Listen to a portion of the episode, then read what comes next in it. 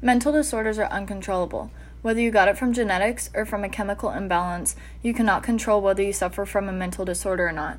But remember, you are not alone. 19.1% of American adults experienced mental illnesses in 2018. This is approximately 47.6 million people. 16.5% of American kids aged 10 to 17 experienced mental illnesses in 2018. This means about 7.7 kids experienced mental illnesses. The total amount of people who experience mental illnesses each year in America is about 55.3 million people. And remember, we're only talking about America. 17.7 people are diagnosed with depressive episodes, and 19.1 are diagnosed with anxiety disorders.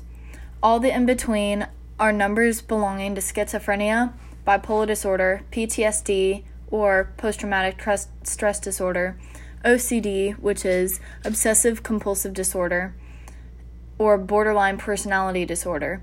These are only a few of the many disorders researchers have found.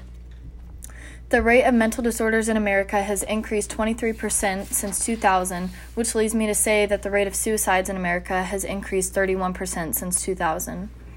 Of those who have mental disorders, 4.3% of adults, 11.11% of young adults aged 18 to 25, 17.2 percent of high school students and 47.7% of lesbian, gay, or bisexual high school students commit suicide every year.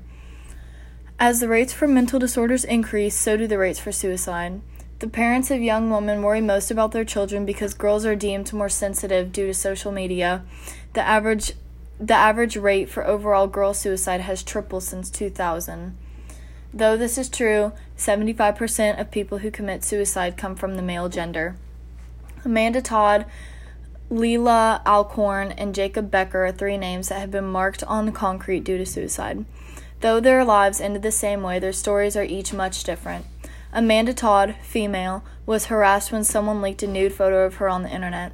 Leelah Alcorn, transgender, was told to kill herself after coming out as wanting to change genders.